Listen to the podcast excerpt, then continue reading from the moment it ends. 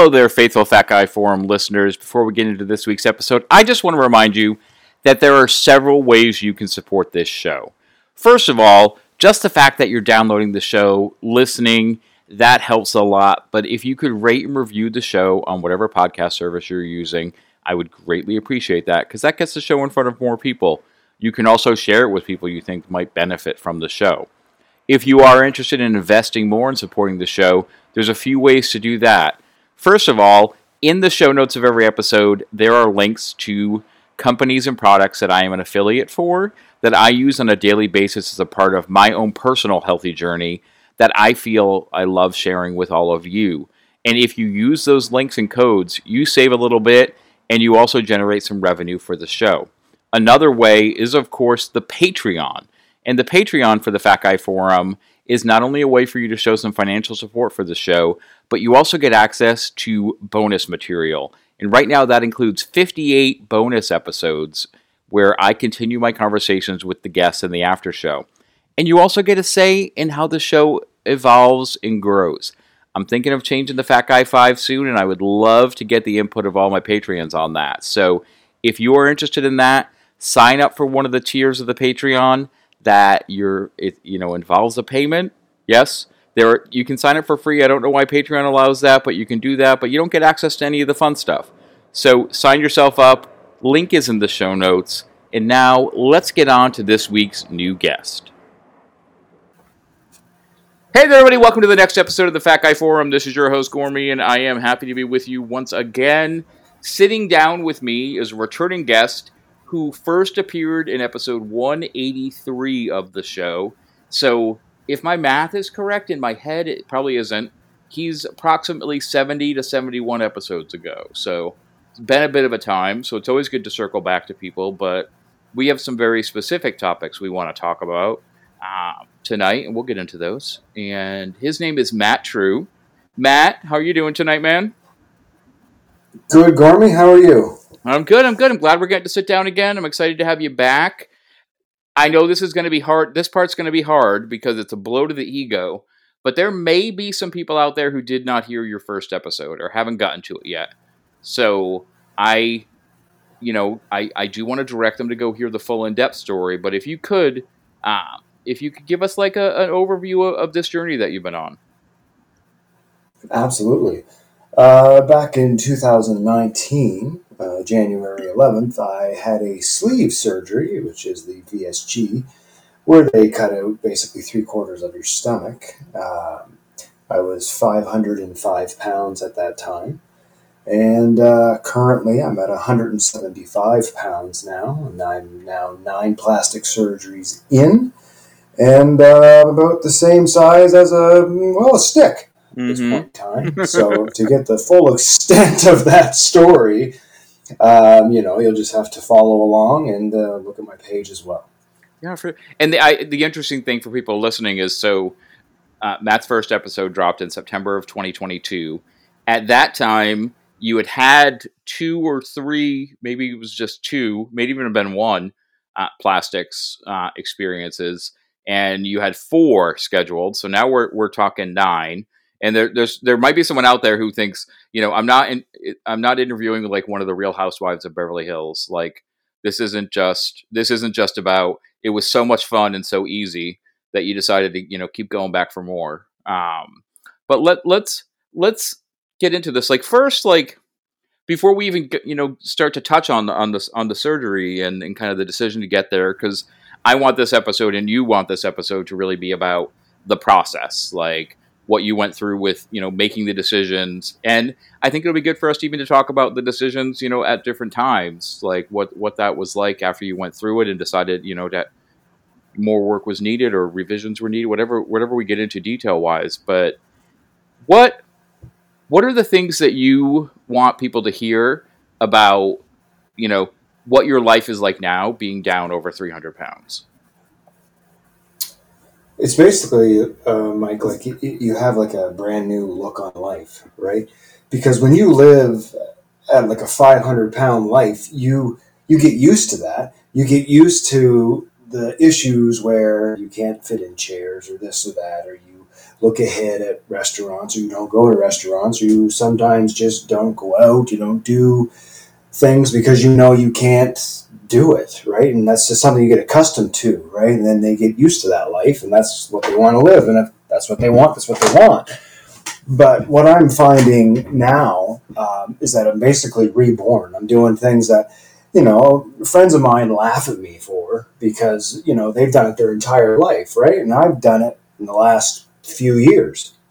So to me, it's all new stuff roller coasters, bumper cars, stuff like that. I mean, but people take that for granted. Like when you're somebody of size, you're not fitting in a bumper car right? You're just you're just not, or a roller coaster. You're sometimes not even fitting in a vehicle. So I mean, you know, it's just it it is what it is. It's it's a it's a very uplifting experience, um, but um, it's there, there's a lot. Like I could write a book. I mean, I, I could go on for days on stuff that's different, like clothes and just everyday life's different. Well, because if people go to your page, it's, it's, and we'll, we'll talk about where that is. Um, and yeah. check out your before pictures. To say that you were a, a, wide gentleman is is not an understatement. When you were, you know, at your heaviest, like no, I probably could walk sideways in my hallway. Mm-hmm. Yeah, no, I I was the size of a Mack truck. No, yeah, no, for I sure. Was, I was not a small boy. No. no, and you don't, you know, and that's not a flippant description. Like it's it's accurate, you know, in a lot of ways. Like what when it comes to that side of things, you know, the changes that you've been through, and obviously through all of that time, you know, your relationship with food and your body. You know, what are what are the things? Are are there things that still challenge you now? Like, because now you're you know five years out almost from your surgery. Like, what are what are the things that are challenging for Matt these days? Well, it's it's funny because I'm on the other end of the spectrum now, Mike. So I mean, it's before it was like going to doctors and being like, well, you have to lose weight, you have to do this, you have to do that. And now I have doctors telling me I have to gain weight, right? And that for me, that that's a that's a for lack of a better term, a mind fuck because when you are told your whole life that you have to lose weight, lose weight, lose weight, right? And now I'm being told, no, you, you have to gain weight. I understand why, because I mean, and I have, I've, I've gained 20 pounds and I've put 20 pounds of muscle on. But for me to gain that 20 pounds took more out of me than most people actually think. Um, mind and just psychological wise, because people are like, well, maybe you should talk to a doctor. And I don't need to talk to a doctor, it had nothing to do with that. It's the fact that I wanted to lose this weight. I had a certain goal in my head and I wanted to stay there, right? But then I had um, my plastic surgeon, who basically is an angel to me, um, look at me in the face and go, Matt, you look sick. Like, you got to gain some weight, man. And I mean, like, I had like sunken in face. I, like, I, I look like just a skull with skin like it was just yeah, I get that when I look at pictures now compared to what I was at my very very lowest to now. I can see that difference. I mean, it's uncanny. Um, but I mean, stuff that's I've had, you know, when I was bigger to now, I don't really have. I guess my wife and everyone would say that I still eat like a vacuum. like I just suck food in. I don't take my time. Um, which normally with the surgery is a no-no. They want you to take your time. I, I don't. I don't have time to take my time. I it's not food. Down. I love food. It's not. It's not my thing. You know. Uh, but uh, I don't like. I guess like I never when I was even big. I didn't really wasn't into sweets. Right. I like it's funny. I never got fat off of cookies. Right. But you put a badass bag of chips in front of me, man whether it was then or now, I'm going to demolish those chips. And I mean, that's that's something that I can't control. I, I'm a I'm a chip guru. Okay, I love my chips. I can go ham on those. But uh, but you know, really, like that. That's really the only thing that I've really taken with me.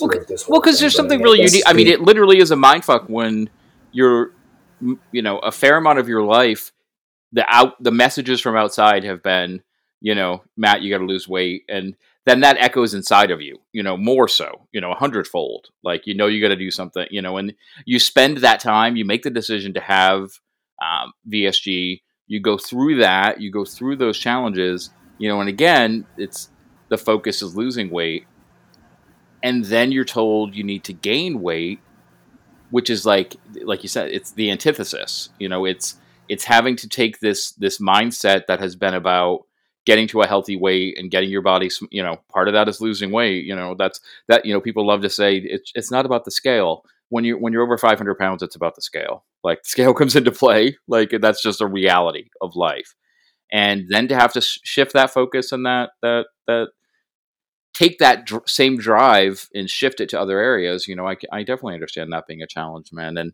so and even though you talked about this a little bit in the first episode, this is kind of like the meat of what we want to talk about tonight. No, no pun intended. Like when when did the idea, the thoughts of plastic surgery first kind of come into play for you? Ooh, that's a good question. So that one is like when I was really starting to get into exercise. Like uh, I I started to run, and that's when things started happening where uh, I would put one foot in front of the other, and then my thigh, which when I looked down was doing a 360 motion because there was so much skin that it was just literally turning and twisting and turning. Not to mention, like the, at that point, you know, I had my deflated man boobs and you know my my stomach skin just hanging there right so I was running and I was getting my own applause. It was great.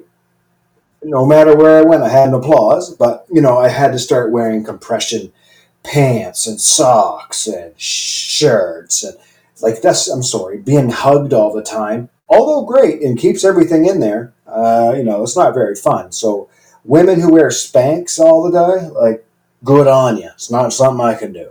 So I mean, that was when I initially started, you know, and then there was like you know the, the talks of starting to go get consults and this and that and i'm like well should i do it it's going to be expensive and it, it was expensive but you know it, um, i was always the kind of person that would you know find ways to pay for stuff i like money i like to work but you know i also at the same time needed to figure out I, how, do, how do i get this skin off me because i could jump off a building right now and i would land safely I'm a flying squirrel at this point in time. So, um, yeah, it was, and it wasn't just that. Like, it, it wasn't just that factor, but I mean, it's all the mental factor too, right? Like, you look in a mirror, you look like a melted snowman. Like, it's just things are drooping everywhere. And I, I don't care who you are, you're not going to be attractive to yourself and then, like, I'm sure that your spouse, I'm sure my spouse did find me attractive no matter what, but that's not the point. I look in a mirror and I'm like, I can't look like that, right? Like, nobody could look themselves like that, lost that much weight, and think, oh, well, you know, I, can live with that. I certainly couldn't. And, uh, you know, it's, no, no, it's just like, uh, and the rashes and the moisture and uh, you know you just can't you can't live like that you can't it's easier to live with yeah yeah it's easier to live with fat in you than there is just a deflated skin because of just how far down it hangs sure yes you can be obese and have the skin this you know stuff hang but it's just a different kind of hang i can't mm-hmm. even explain it well that's and, and that's so, something that i think is important for people to you know because i know I think this is something that happens a lot, especially when people talk about loose skin. You know, I know I've gotten it. I've, you know, most people I know get it, you know, when they've lost a significant amount of weight in terms of like the blowback from people who say, you didn't lose weight the right way or you lost weight too fat. You know, all of these, all of these reasons people have for saying why loose skin exists. The, real reason is your skin grew to adapt to that extra 300 plus pounds that were on your body. And, the body almost has a sense memory. It's not like it's not like you as you're losing the weight, the body devours all that skin. You know, people love to talk about that as if it's a real thing. You know, you didn't use the right creams, or you should have used a rolling tool, or you know, you didn't fast enough to promote autophagy. Like all of these things that people like to say, you know, cocoa butter, you know, no loose skin if you have, you know, stretch marks and loose skin go away if you just put enough cocoa butter on your body. That's just not real. Like it's it's not real in the end. Any product that's promising you that it's going to tighten your loose skin, it, it may dehydrate you a little bit when you put it on and make you feel tighter, but it's it's not in reality. So in in the the end all piece of it is if you're losing anywhere over a hundred, you know, at least over a hundred, but 200, 300, 400 pounds, you're going to have loose skin and significant amounts of it. Like that's just the reality of that experience. And yes, you're saving your life and, you know, you're looking forward to the years you're earning when you're doing it. But like you're saying, it's, it's still another challenge. It is something that y- you can't hide even as with as many compression garments as you put on because then you, you still know it's there. You still feel it. You see it in the mirror. You know what's going on. And, you know, so I, I, I think that makes complete sense, man. I would like if it's okay for us even just to talk a little bit about what you're talking about with money, like because I think also people think they have this perception that insurance automatically covers skin removal surgery for some reason. I don't know why that belief is out there because I think from the experience of, of the most of the guests I've had on the show that have talked about it, and even what you're mentioning is it's almost ex- exclusively at times a pay out of the pocket process. Was It that your is, is experience? where- Like, go ahead. Oh yeah, mm-hmm. yeah, it was. So you know, and a lot of people, like in Canada, it's very, very different than the states. The states they have a different kind of insurance, but I mean, you pay through the ass in the U.S. to have good insurance. But where in Canada, we run by Medicare, which you guys have, but it's like I think for over like sixty-five. But here, Medicare is our well, it's it's our medical process, and right now it's it's in the tubes, it's in the tank, it's awful, um, but uh, it's a very it's so uh, such a gray subject here because uh, it doesn't make sense how they do things, and it's very very unfair. Like I'm trying to push the process now. Um, and trying to get help with it. Like people who have lost an immense amount of weight should be covered under Medicare. Like they should get their surgeries for free. But yes, there's stipulations. Yes, there has to be a massive amount of weight loss, but they shouldn't have to pay because you're you are bottlenecking the hospitals by the problems that you're having with that much excess skin. Like you have problems. You're medically going to have problems and they're not they won't touch you. Now, that being said, I find that there's a very big difference between like a male and a female being approved for medical. Now, I say that because I've seen it, um, where you know they, they do measurements on a woman with their breasts and everything, and if they hang down so far and they have to be rolled back up, they will cover that surgery, or they will cover the tummy tuck when it comes to how far down it droops, or with a male, it's like there's a code that the doctors can put in a system that can basically cover what they call a fleur de lis. Now, that's great. That doesn't cover a belly button. That doesn't cover the man boobs. It basically just it's an anchor on your stomach, right? So if you just go and get, you say, yes, I'm covered. I can't wait. Oh my God, I'm excited, right? I'm excited. You go in there and you get that done, and that's all they do. You're to hate it. You're to blame the surgeon. You know, you're, you're to blame the surgeon. Like, look, look what you did. You, you mutilated me. No, no, no, no. I did what you wanted me to do, what was covered under Medicare? So there's these little, like, First off, I recommend anybody who's listening and anybody who wants plastic surgery to make sure you go to a board certified plastic surgeon. That's number one. Right?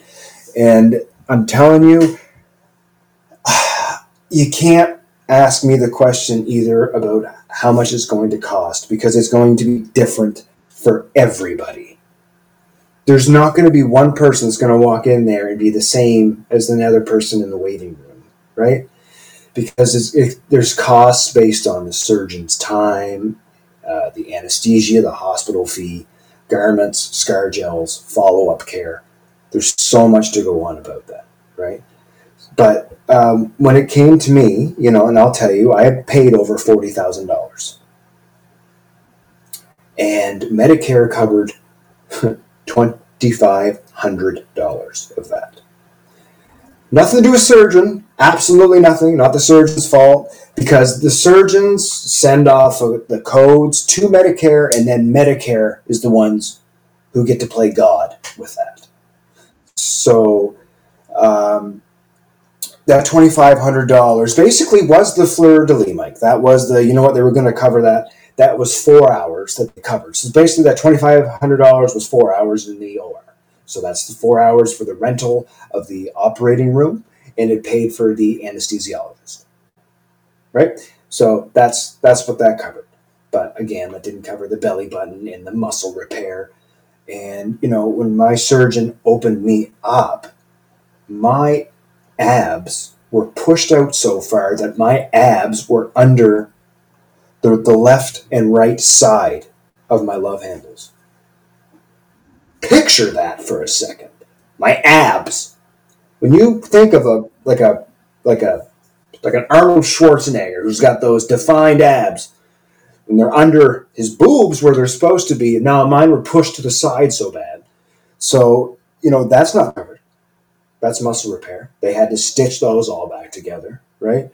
They, like, man, I can talk to you for days on this. It's just, there's just so many aspects to even one plastic surgery alone, right? Like, to each to each one and how big the person is and like my first one was like when they did the the the muscle repair the abdominoplasty and the tummy tuck and that, like took my boobs and everything else.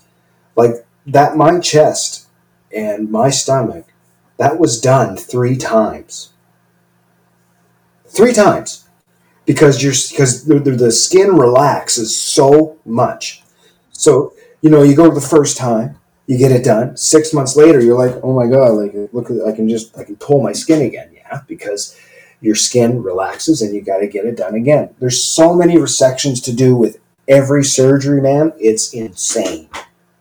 So I mean, it's just there's so much to it. Well, let's get into let's get into your experience, like, and kind of take them through it in in some ways, like, so that we're not going, you know, jumping because I think there's so much we can just yeah. jump to and jump around with. Like, what was you know what was the process like for you? And and obviously you you you mentioned this. You're in you're in Canada. You're not in the states. So people listening in the states, some things are, are going to be different, you know. But uh, at the core, the experiences, some of the experiences are going to be similar. Like, what was what was that first kind of round of of cons- consultation like for you? Like, what were was it the did you go in with knowing what you wanted to have done, or was it more you went in and said to the surgeon, you know, okay, what do I need? Like, what was what was going what happened?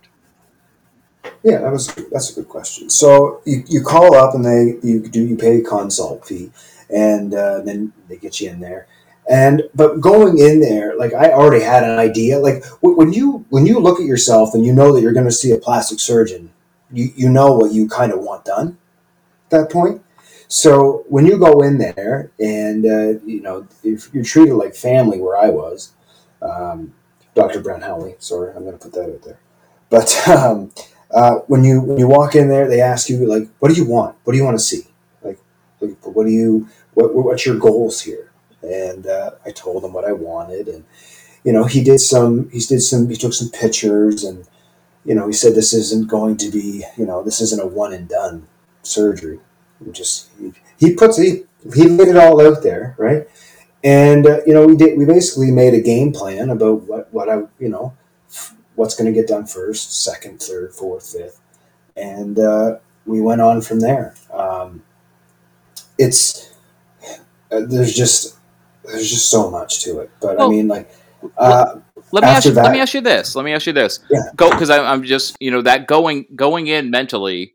Were you expect like did you have any expectations that it would be a one and done process or like where what were you thinking when you went in?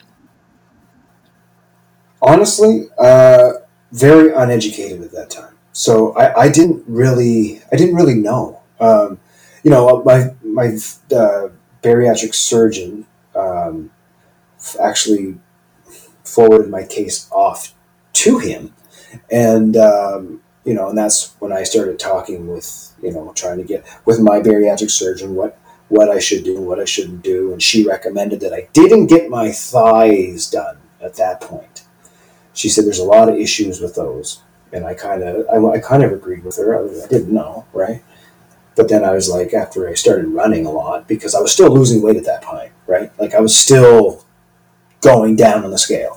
So um, I kind of just went, okay. I didn't have any expectation. And then uh, went to the consult and told him what I wanted and how I wanted to get rid of the man boobs and the skin, the skin off my uh, stomach.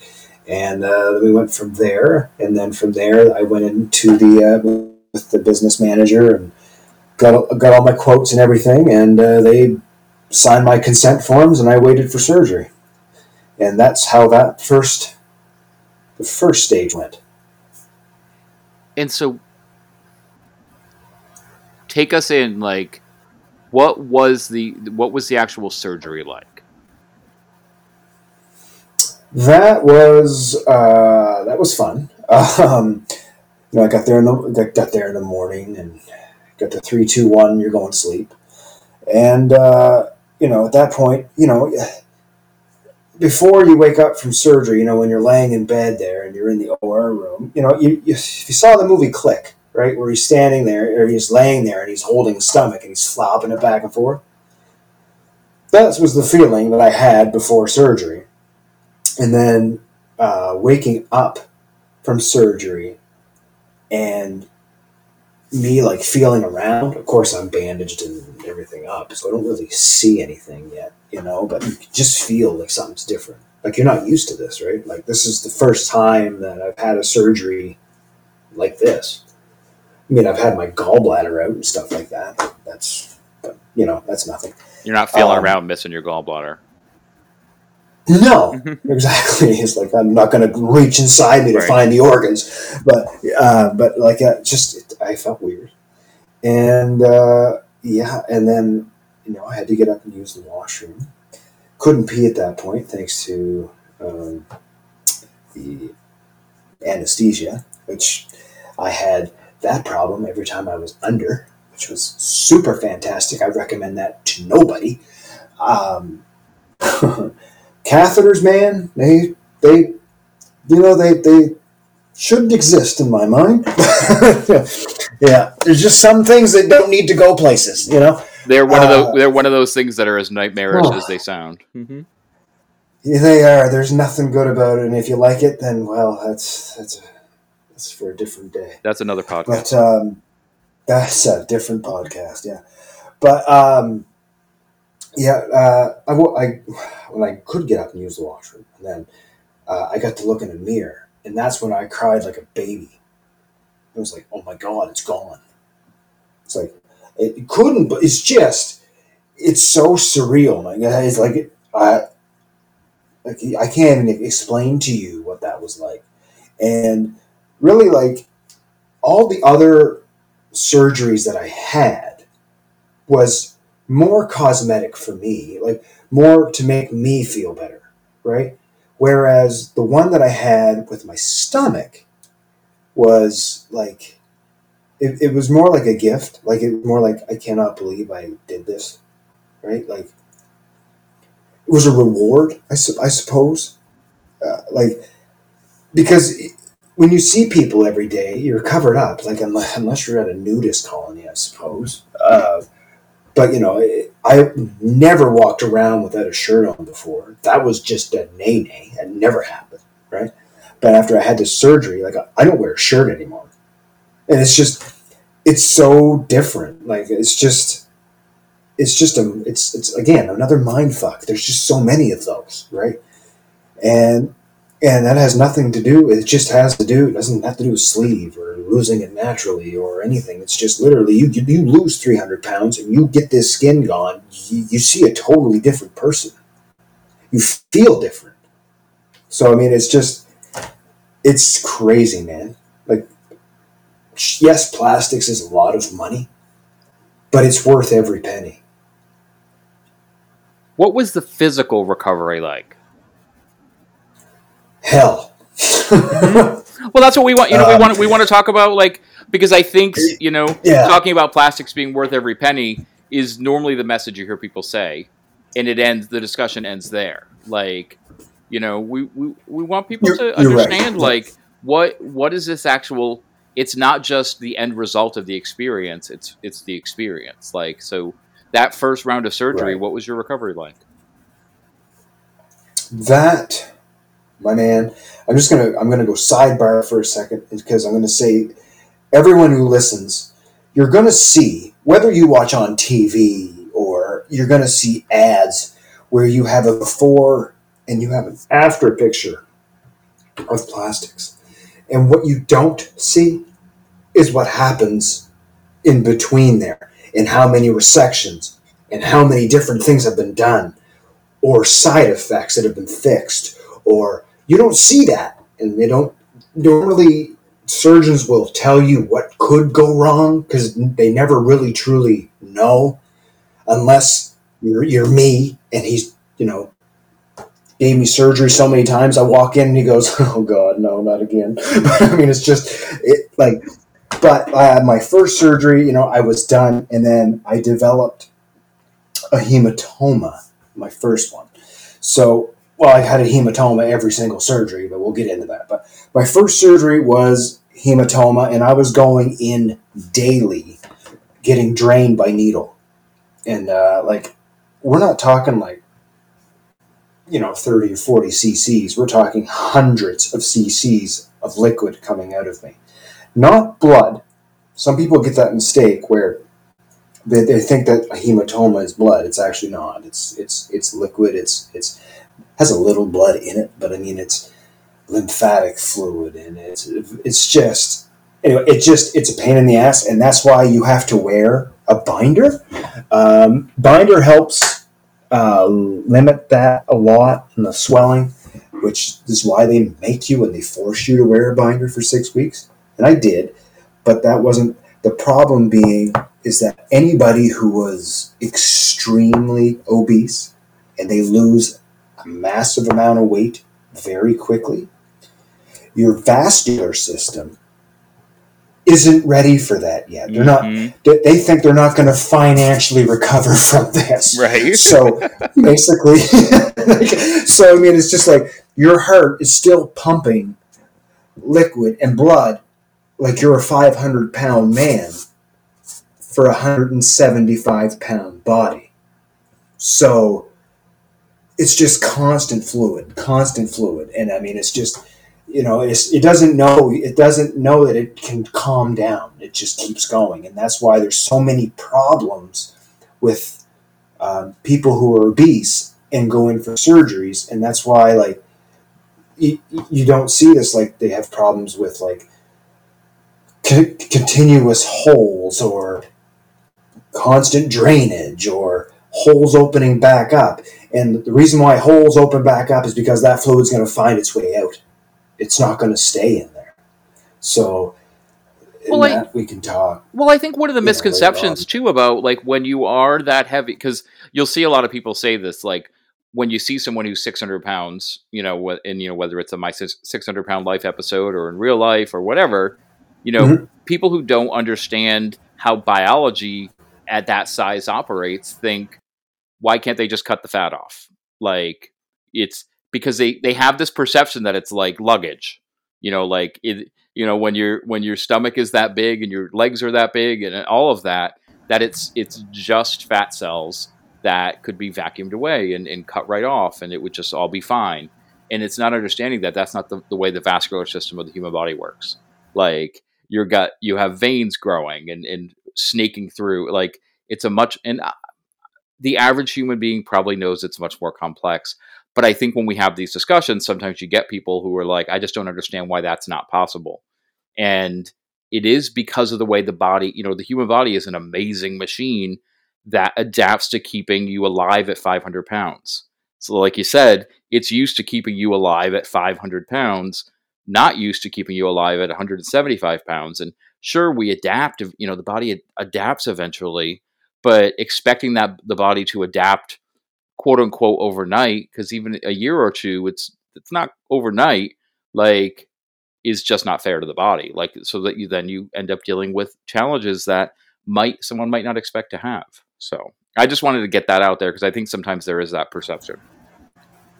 Oh, there is absolutely, and you say that the average person, and I think it's not even just the average person. I think it's a lot of people are uneducated on this because they just don't know enough about it, or they've been they've been I would not fit their whole life, but they've never even been big enough to even have to worry about ever dealing with any of this, right? So they just look at it and go, "Well, what's the problem? Just just cut it off." Yeah, yeah, because that makes total sense, right? Let, let's kill the person. Let's let's let's like. There's just so much to it. That's why like when doctors like have do liposuction, they they can't just clean you right out. Uh, they, they just can't do that. I mean, you're gonna you'll you'll die on the table. Like I mean, it's just. But I, I don't know. Maybe it's because I, I'm a little more. Well, me, you, everybody in this situation who deals with this stuff is a little more educated than somebody who doesn't have to worry about this. Or, you know, they just they walk past it and they see it and go, oh, yeah. Like I wish more people were educated on it. They might understand it a little bit more, but that'll come with time. right. So you have your your your sur- your first round of surgery. You're dealing with, you know, a challenging recovery what came next? Yes. After that was um, oh, it's comical actually. So after that was done and everything, uh, my front was done and my boobs were done, and then uh, I guess the other side effect that I didn't say yet, and this is for males only, is like when they did my like man boob removal. I d- I don't know the actual name of it. I, I should. Um, Male breastotomy, I think it's called. I'm making Bless sure that's not right. I'm adding a little levity. gonna go with it. It works, it, it, works for me. Yeah. Uh, I think it's like maxiloplasty, maybe. Mm-hmm. I, am yeah. completely probably wrong. Uh, yeah, my plastic surgeon is going to listen to this probably and make fun of me. Um, but no, uh, males they cut around the nipple and they take the nipple off and then not women. Women they just cut around it and it just kind of hangs because they can't take the the ducts and the anyway the milk and stuff. But anyway, so they put they did all that. They put it back together. I have no feeling in my nipples whatsoever anymore. So guys, that take that. You have a what they call a 50-50 chance. They tell you that. They tell you that. So I was on the 50% chance of I didn't get any feeling left in it. The only thing that happens that I know is they are a temperature gauge because when it's cold, they get hard and I cut through glass. Other than that, that's it. Don't feel them. Period. Well, there's they're also just, a percentage chance that the nipple reattachment won't work. I've, I, have yes, talked to people the, in that situation. Yes, but that's a lot lower, and that very rarely happens. Um, but it does happen. But again, your plastic surgeon tells you that. If not, you need a new surgeon. Um, yes, okay, that's that was that. Uh, next one I had was my uh, side. So after I was, you know, flat in the front, I still had like the the skin rolls and everything under my arms, right? Like just flopped over, like skin just hanging there. So uh, my surgeon thought because my surgeon can do a lot of things like in house. You know, he doesn't have to go through the OR to do that. Uh, this was actually before he had his own OR, but um, so was like, yeah, it's no problem. We can freeze you and take that out. Yeah, that became a lot bigger job than uh, what was intended. Um, a lot more skin than we thought, which probably he was okay doing it there, but I mean, it probably should have been done in in an OR. there, was a lot of skin to it, but um, that happens. Sometimes things turn into bigger jobs. Clearly, that happens in any profession. But um, I had no issues with that one. That one went fine. Like that was golden. And then uh, my next, my next big surgery after that. Now, this being said, these aren't just one after the other after the other. I didn't go home, recover for three days, and go, you know what, I'm going back again. Feels that way, but actually, these are, these are like six months in between. Um, so my next one was the thigh lift that I even agreed with my bariatric surgeon, like I said earlier, that I wasn't going to do. But I started like running in competitions and running every day, and I just could not handle, you know, the skin, the the shifting of the skin when I'm running. Like it was unbearable. So I'm like, I got to do it. Like I was doing push-ups, and basically the, the skin was helping keep me up. Just how much skin was underneath there. So I had no choice, so I did it. Um, that one came with crazy problems. That one. Again, with the lymphatic drainage, which I had for, I think, eight weeks. And it got so bad where I was all closed up and it was draining so bad that the doctor reopened my right leg. And uh, he, he put this drain in. Um, you know, at the time, it, it's a very, very, very hard spot to put a drain in, but probably should have figured that out um, at the time of surgery. But he put a drain in, like this manual drain, and stitched it into me. And we just we, we gauzed it around and wrapped it around. There's nothing you could have done um, to try to stop, you know, to get the everything to get the shit out, right? To get the drain. But it was constantly draining. But what happened was is bacteria got into that. And I got uh, E. coli and an E. coli infection in my leg, and that turned to really quick. So I had to go. Could you repeat that, man? I think you broke up. You turned to what? Oh yeah, no, and I got uh, I got uh, E. coli in my leg, and it uh, turned into cellulitis. Okay. So when that happened, I had to uh, go to uh, the hospital for seven days, an hour a day to get IV um, through antibiotics to get that infection down. Um, that was so. Now I have a scar on the on the inside of my leg that uh, it's like a, all rashy and it's big and you know it's it's not nice looking, but. Um, personally, I don't I don't give a shit. But um, yeah, that's just another side effect of stuff that can happen in a hurry. Yeah, and it's and it's a very very very hard place to heal, like immensely hard. And So, talk in talking about the uh, challenges and the side effects, like again, it doesn't diminish your your overall feelings about the the experience at all. I want people listening to understand that. Like, we just want to talk about like what it was really like. Right. This is the reality of it.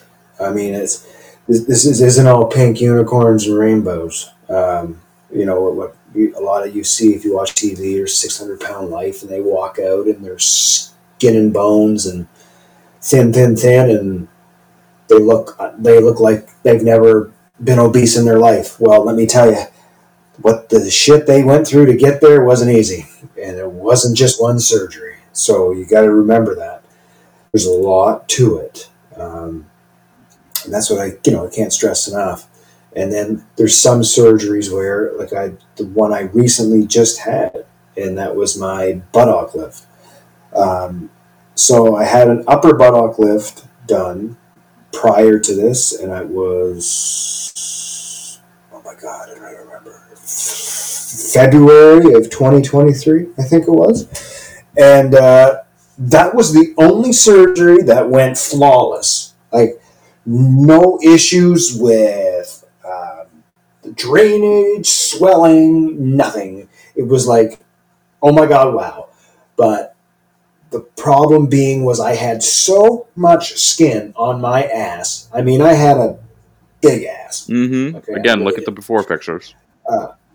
Right. I had. I had. How do I say it? I had. I had no ass, but I had a big ass. Very hard to explain unless you look at the picture and you go, "Oh, I get it." But um, yeah. So they were able to do the upper portion, which was my back and my butt. That was great. That turned out phenomenal. But the problem being is I still had the, my two flanks, right? My two cheeks that were looked like Doberman's ears. They were just hanging there. So here I am. I got tight legs, tight stomach, you know, tight. It, everything is tight, and then I stand with my legs apart in the mirror, and my butt cheeks are hanging lower than my balls. Mm. Yeah. Well, welcome to the podcast, folks. Right. So.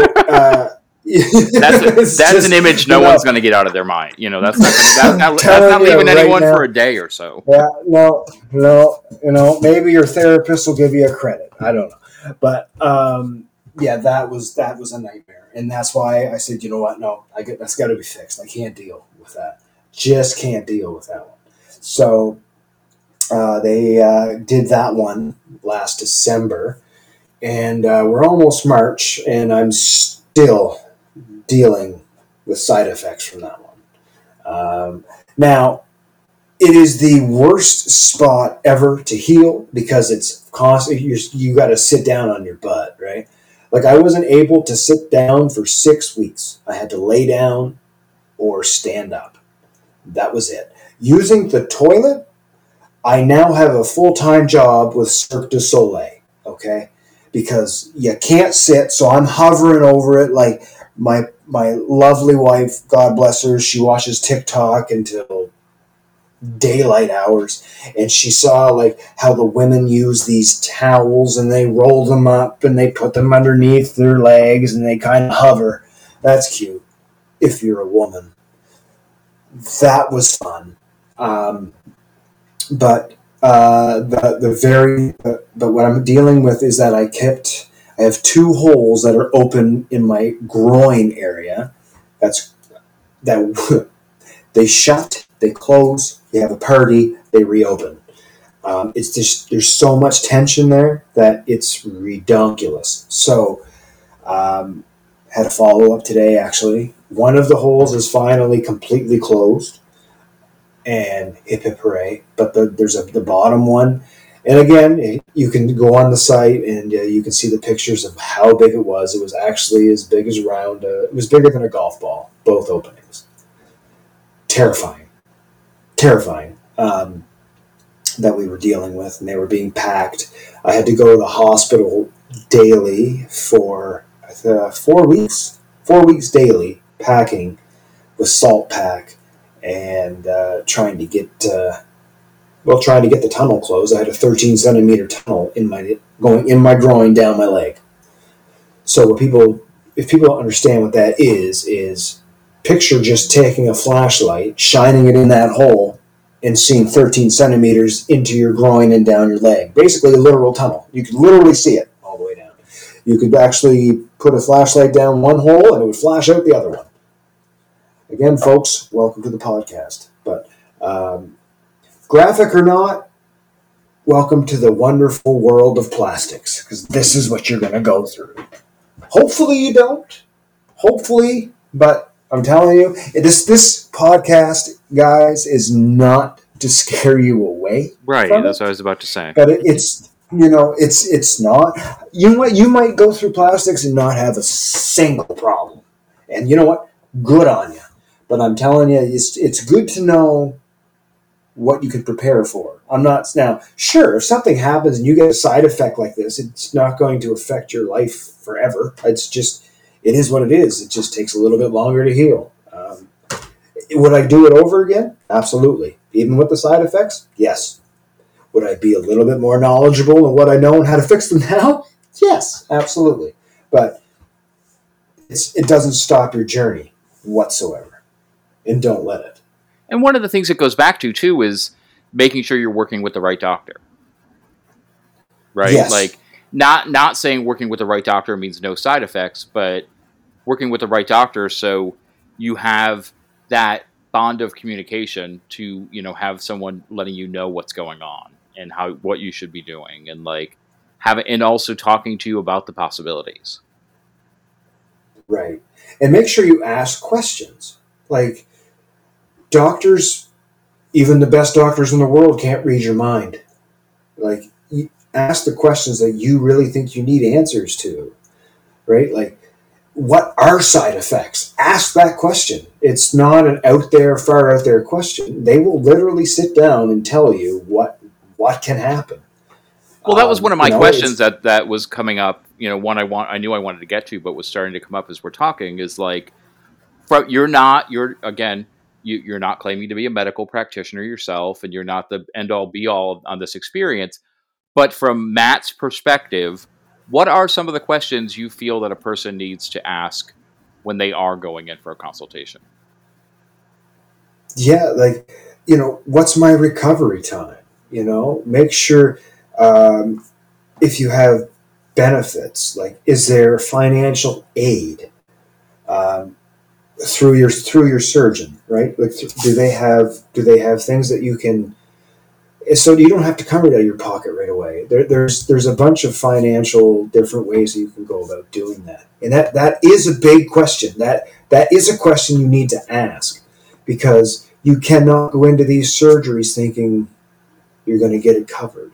Because if you do that, you're going to get heartbroken every time. You need to go in there thinking it's I'm going to have to pay something, and I'm okay with that. Period. Okay. Um, but yeah, that, that's. But I mean, I would be asking them, you know, recovery time. What garments are needed? Because not every surgery or surgeon will cover the garments. Now, you wake up from surgery with like a medical hospital binder on. At least you should. If not, then I don't know what hospital you're going to. Um, it's usually the white binder of death. This thing is it's all Velcro and it's uncomfortable as hell. But um, uh, male wise, they normally your surgeon will tell you exactly what binder to get. Sometimes, if you're a taller person, it'll be like a three ring binder. A shorter person, a two ring binder. Um, you can you can Google these too um, if you need a more clear idea of what I mean by three ring and two ring. Um, and you know what what gels are am I going to need? Because you know when you have scars going down your chest, not so much in your your your butt area or, or your hips, because those are always covered, unless you're at a nudist beach. Again, whatever you want to do, but um, there there are scar gels out there that can actually diminish the scarring. Um, you know, they do tell you to stay out of the sun for one year. You got to keep those scars away from the sun. Just load the sunscreen to it. Just make sure you keep using it and use the best SPF you can possibly get a hold of. That's my opinion um, for that. Also, I would ask them, you, you, you know, you, you can ask them, you know, do you think I'm where I should be? Because they're going to blatantly tell you the honest to God truth anyway. Um, because one of the questions a really good surgeon will ask you, and it's the big question, and that is, are you where you want to be?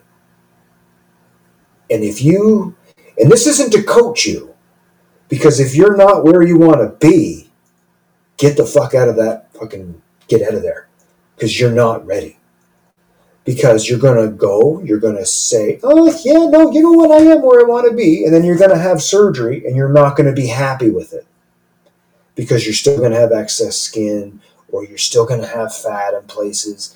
And guess who you're going to blame? The surgeon. It's not the surgeon's fault.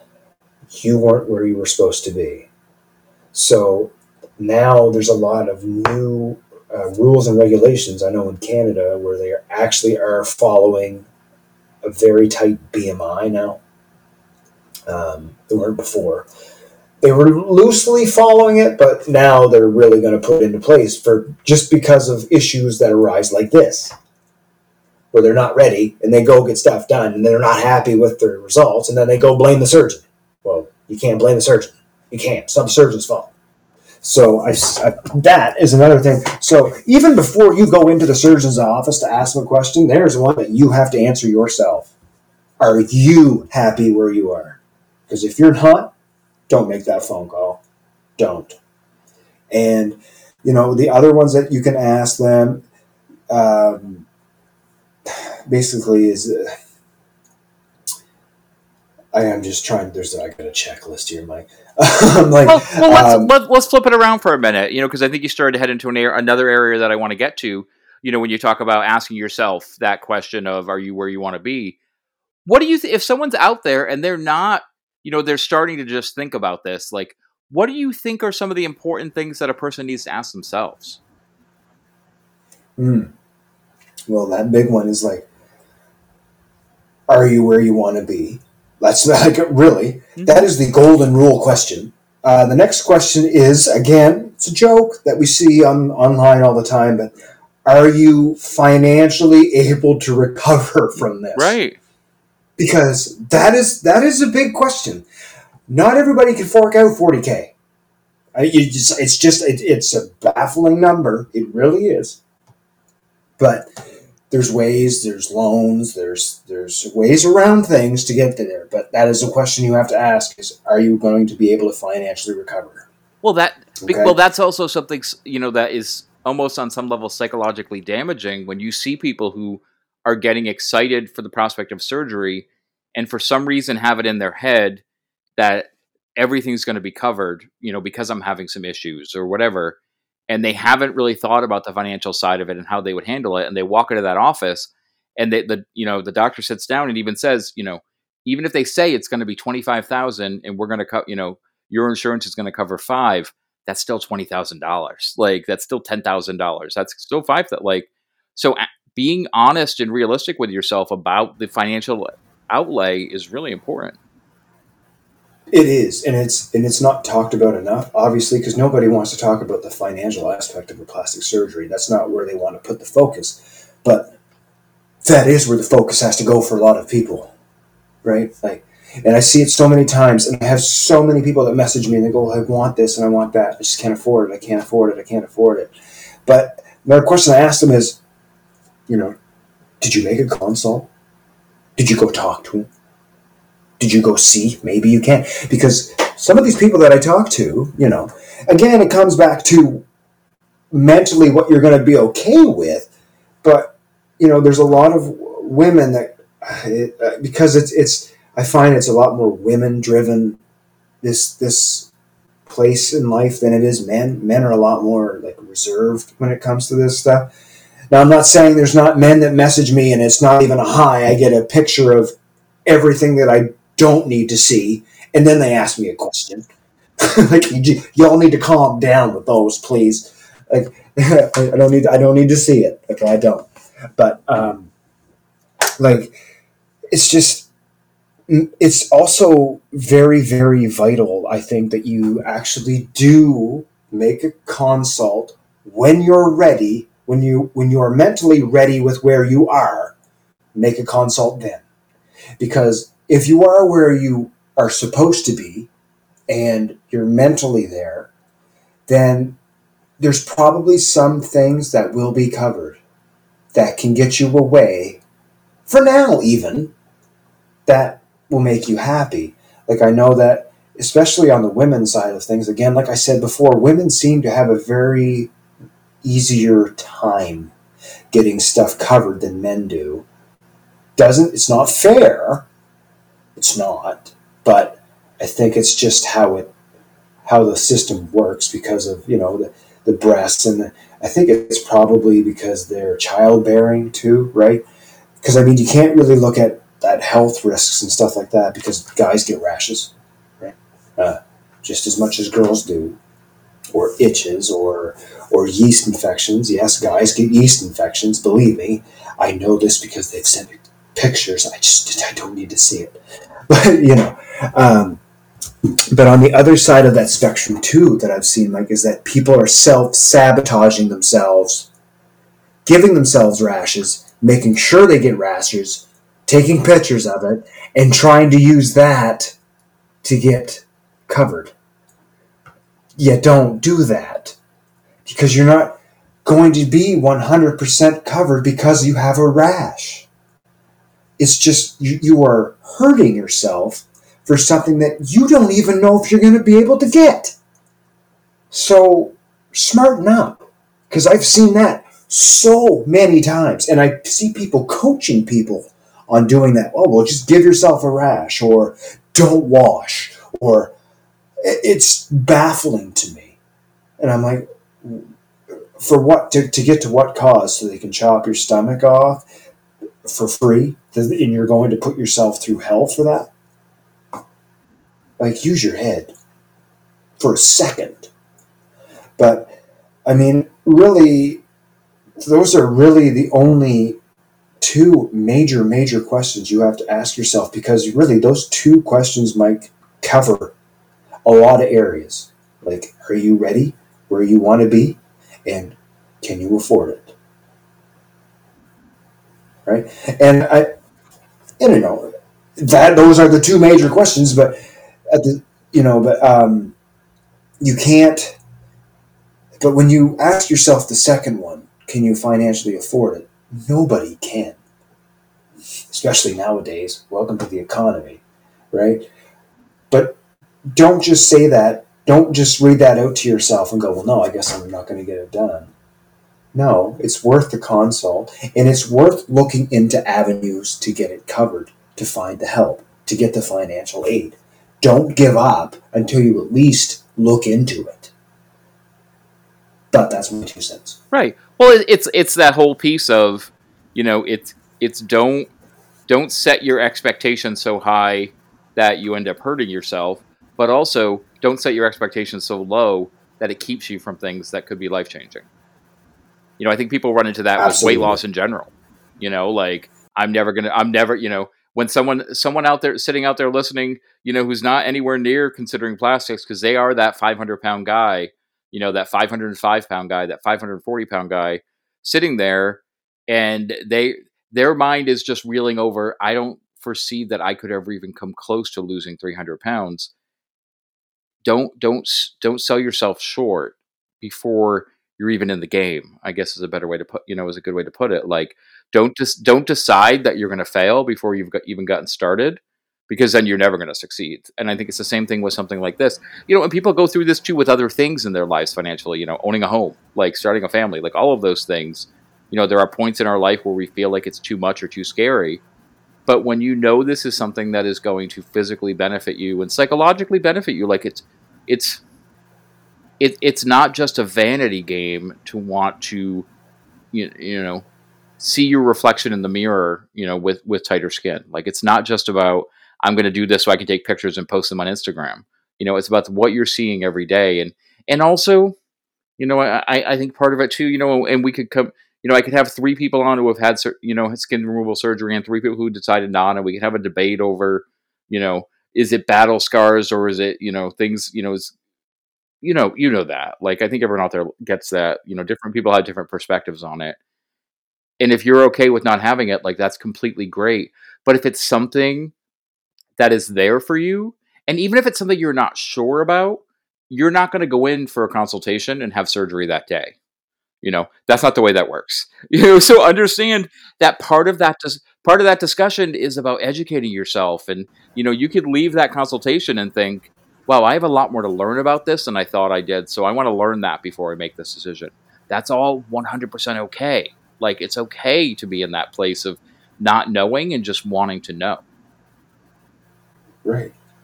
And it's always okay to get a second opinion too. Mm-hmm. One hundred percent. So, Matt, let, us come back to your story. Like you're actually, you know, you're the. Yeah. We're talking your story. All of this is your story, and all of this is your opinion, and, and all of that. But you know, coming through, you know, you you've brought us up to kind of like where you're at today. You know, and the the recovery that you're still dealing with. Like, and I think you started to talk about this a little bit in the beginning of before we kind of really get into the journey side of this. Like, what is what is your overall perspective on your journey when it comes to plastic surgery, and what are your what are, is there anything that we haven't talked about yet that you think someone who is considering embarking on their own, you know, needs to hear from someone that's been there? Yeah, I guess you know to make sure that you have a teammate. Like, don't do this alone. Like, it's a lot.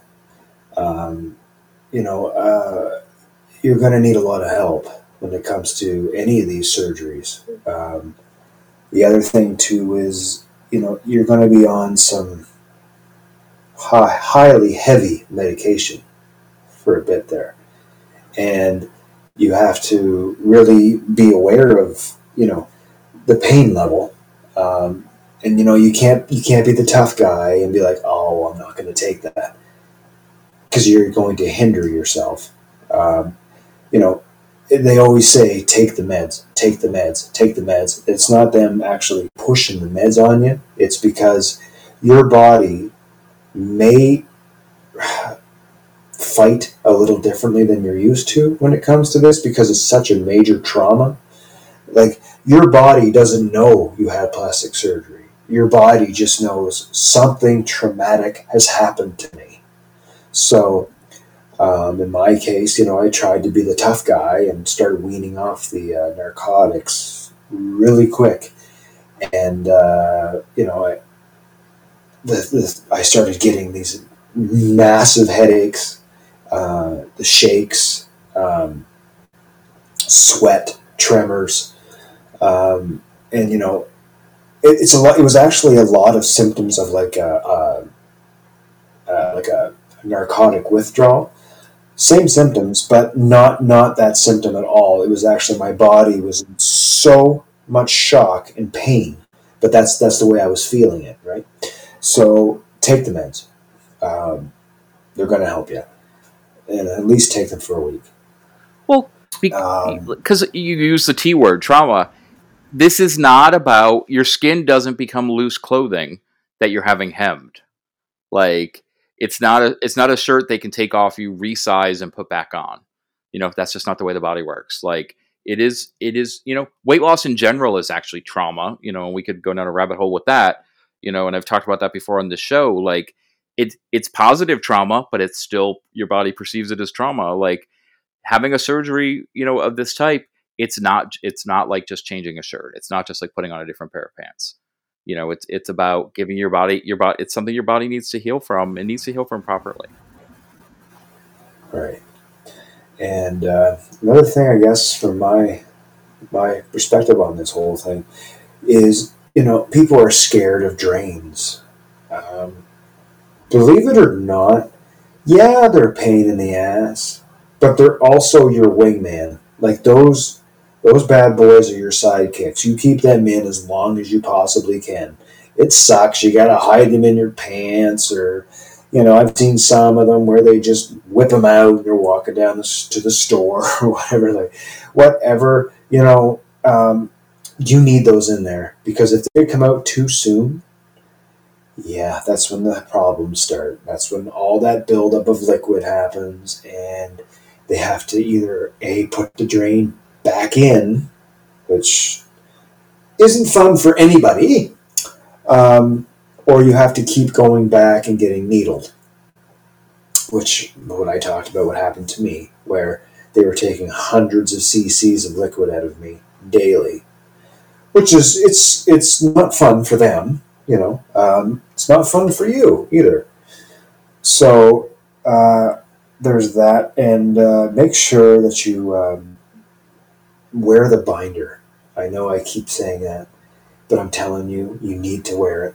Not only does it stop the swelling, but it also shapes you right? It gets the shape that you want to be. That binder is tight enough that it keeps everything in there. And when you're healing, you're going to heal that way, not be blotchy and bloated and have that wonderful swelling stay that way. Nobody wants that. Um, other than that, you know, uh, see, my journey is not the same as everybody. Not everyone goes through uh, everything. I, I feel like I went to war I mean, you know, there, there's a lot, there's a lot to it. Um, but I mean, it's it's worth it for for it was worth it for me um, for everything that I went through to get where I'm at right now. So take that into account. I mean, if you look through my page there on Instagram and from the top to the bottom, or you can reach out to me if you want to privately. And what is your page? I, I we're coming to that. Like it's uh, yeah, it's uh, vsg.mattytrue is my Instagram, and uh, basically I post there nonstop. Mhm. Um, but uh, you'll find uh, recipes and I like to cook, as you know. Um, Well, we were riding But, right with uh, you over that six weeks you couldn't sit down. I was honestly on the edge of my seat, man. Like it was, Oh. it was, it was. You know, you became my late, my favorite show to stream. To be like, is he sitting today? Is he sitting yet? You know, and that, and I'm kind of glad too that you addressed the bathroom because that was one of those morbid questions in the back of my mind. Is like, how is even any of that happening right now? What is going on? oh man, You know. like you learn how to hover. Mm-hmm. Like, You you kept us up to date. and it's well. not it's yeah it's not it wasn't pretty like it, there's no nothing glam about that you know but you know everybody poops um, i didn't want to but you know uh, and yeah but i guess if you have a oh yes that's the other thing is the big thing about plastics make sure you have a lazy boy. It makes things so much easier so much easier and it makes so you're able to uh, lay back when you need to and then uh, you know it, you get comfortable there because sometimes with some of these surgeries you can't get in your bed like as much as you want to think you can you can't. And uh, i know that from my last one. Yeah that was a lot of that was fun. Uh, buttock lifts are that's something else. Now some buttock lifts especially it's good though if you have a buttock lift and you actually do have some fat because they'll do a bbl and they can transfer the fat from your worst places and inject it into your bum but when my doctor looked at me and he went yeah you don't have any fat at all I'm like oh great perfect yeah, and I'm like, well, can I just can I can I get fat? And he's like, Matt, if you ever get to the point with the way that you are now and the way you work out, if you ever have fat, you come see me. I'm like, okay, okay, checkmate. So, I mean, really, that's that's really the only major concerns or statements I have. Really, No, we've for covered it pretty well.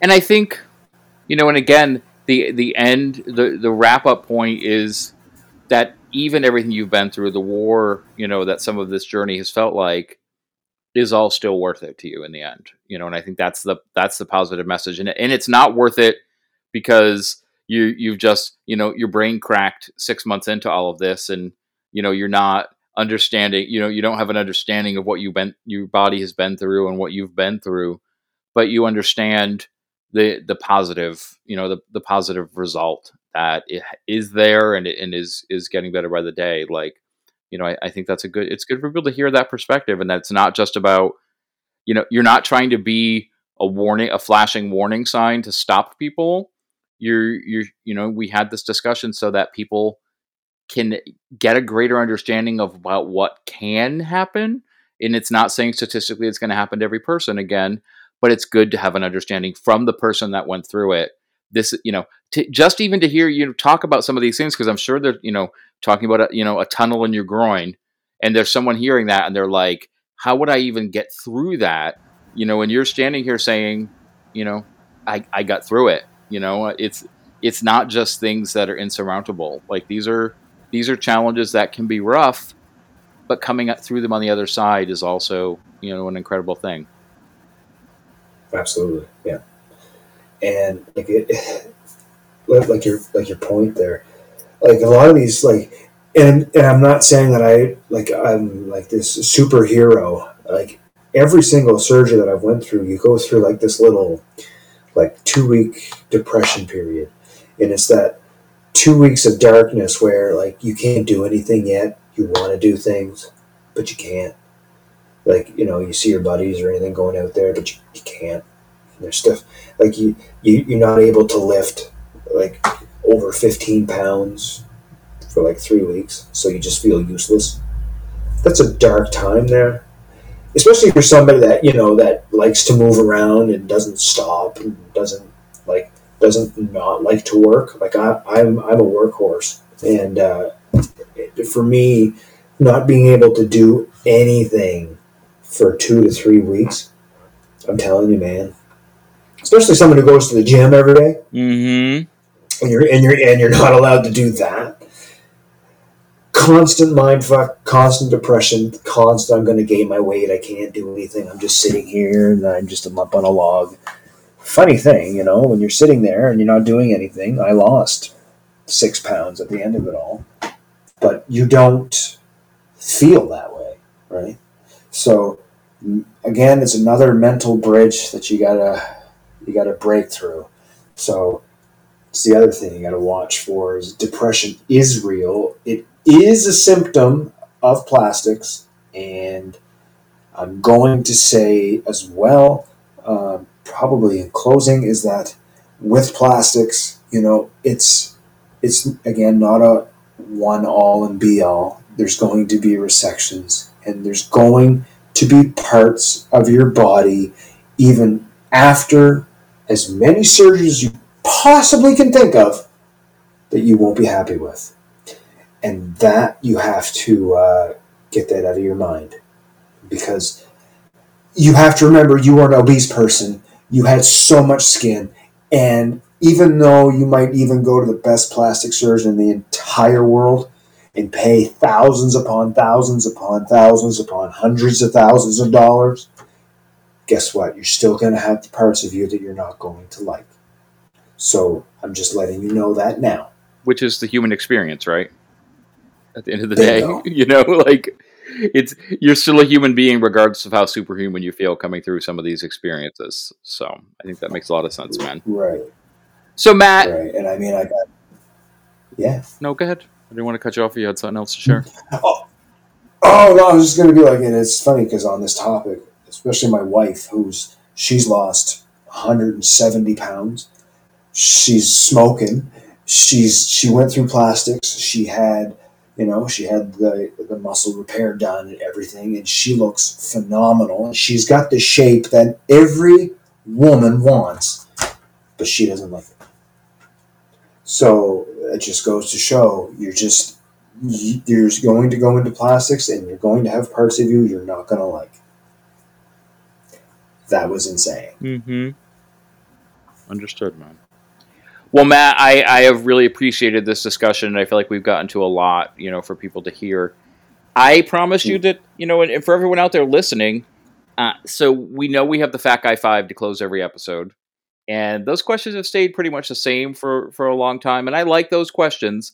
But I also then come to the end with returning guests, and I'm like, well, I've already asked you most of these questions, so I've created the returning guest Fat Guy 5, and you are going to be the very first person to experience these questions. And are they is it is it like you know is the first round like freshman year exams and this is graduation? I don't know. Um, I just think these are these are interesting questions, and it's my podcast, so I make, I put them down. And everyone out there listening, this is your first time hearing these questions. You like them, you don't like them. Let me know. You know, DM me on Instagram, reply to the posts when I start posting about this episode. Let me know what you think. So here we go, Matt. Let's go. Question number one. Tell us, Matt, who are your what are your favorite accounts to follow on Instagram? Ooh, well, uh, uh, Gormy goes keto. Well, if, That's if, a pretty awesome. if anyone listening isn't following me, I, I don't even want to. I don't want to give them. I'm not going to give them. I don't want to give them the time of day. So I, I appreciate that, and I'm figuring I'm going to get that a couple times from people. But okay, there's a good one.